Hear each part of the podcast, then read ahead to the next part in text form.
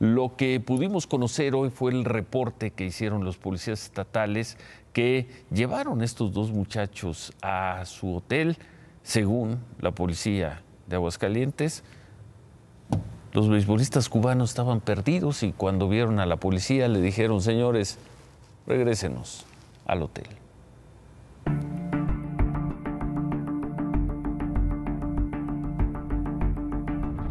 Estos muchachos actuaron en forma atípica, vamos a decirlo así, de lo que es normalmente una escapatoria. No se quitaron el uniforme, no se escondieron, o sea, cosas que pudieron haber hecho. De acuerdo con el reporte de los oficiales Agustín Yáñez y Omar Cueto de la Policía Estatal de Aguascalientes, ellos se encontraban patrullando la noche del jueves por la avenida Prolongación Adoratrices en la esquina con calle Legionarios en el fraccionamiento Villa Teresa, cuando dos jóvenes les hicieron señas para que se acercaran.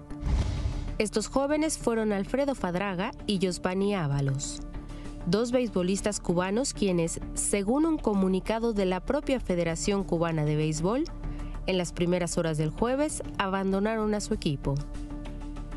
Según el reporte de la policía de Aguascalientes, Alfredo y Josvani se identificaron y pidieron ayuda para regresar a su hotel, asegurando que estaban perdidos.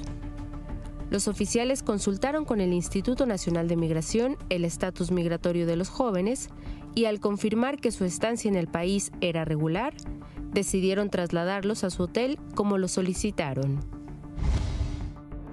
Al llegar al hotel Ramada Encor, los oficiales se entrevistaron con el viceministro del Deporte de Cuba y un funcionario de la Embajada cubana, quienes reconocieron a los jóvenes como parte de la delegación. Los oficiales informaron que los jóvenes no estaban detenidos y se retiraron, según su reporte. Según el reporte de la Policía Estatal, los funcionarios cubanos agradecieron el apoyo para regresar a los beisbolistas, ya que desconocían su paradero.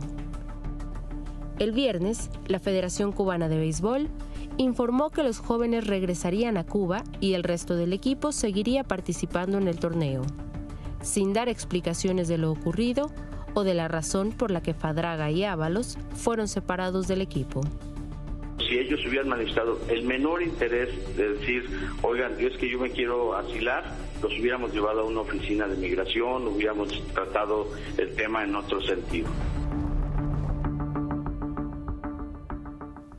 El extraño caso de dos jóvenes deportistas cubanos que se van de la concentración y luego le piden a la policía que los regrese a la concentración. La Comisión de Derechos Humanos de Aguascalientes abrió una investigación para determinar si las autoridades actuaron de manera legal y si las cosas se dieron como, como las cuentan.